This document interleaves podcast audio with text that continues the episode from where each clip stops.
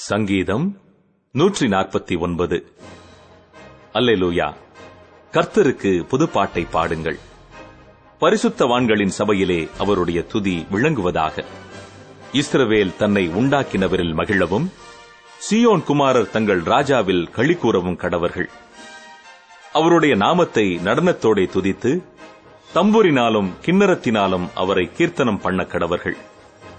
கர்த்தர் தம்முடைய ஜனத்தின் மேல் பிரியம் வைக்கிறார். சாந்த குணமுள்ளவர்களை ரட்சிப்பினால் அலங்கரிப்பார். பரிசுத்தவான்கள் மகிமையோடே களி கூர்ந்து தங்கள் படுக்கைகளின் மேல் கம்பீரிப்பார்கள். ஜாதிகளிடத்தில் பழிவாங்கவும் ஜனங்களை தண்டிக்கவும் அவர்களுடைய ராஜாக்களை சங்கிலிகளாலும் அவர்களுடைய மேன்மக்களை இருப்பு விலங்குகளாலும் கட்டவும் எழுதப்பட்ட நியாய தீர்ப்பை அவர்கள் பேரில் செலுத்தவும் அவர்கள் வாயில் கர்த்தரை உயர்த்தும் துதியும் அவர்கள் கையில் இருபுறமும் கருக்குள்ள பட்டயமும் இருக்கும்.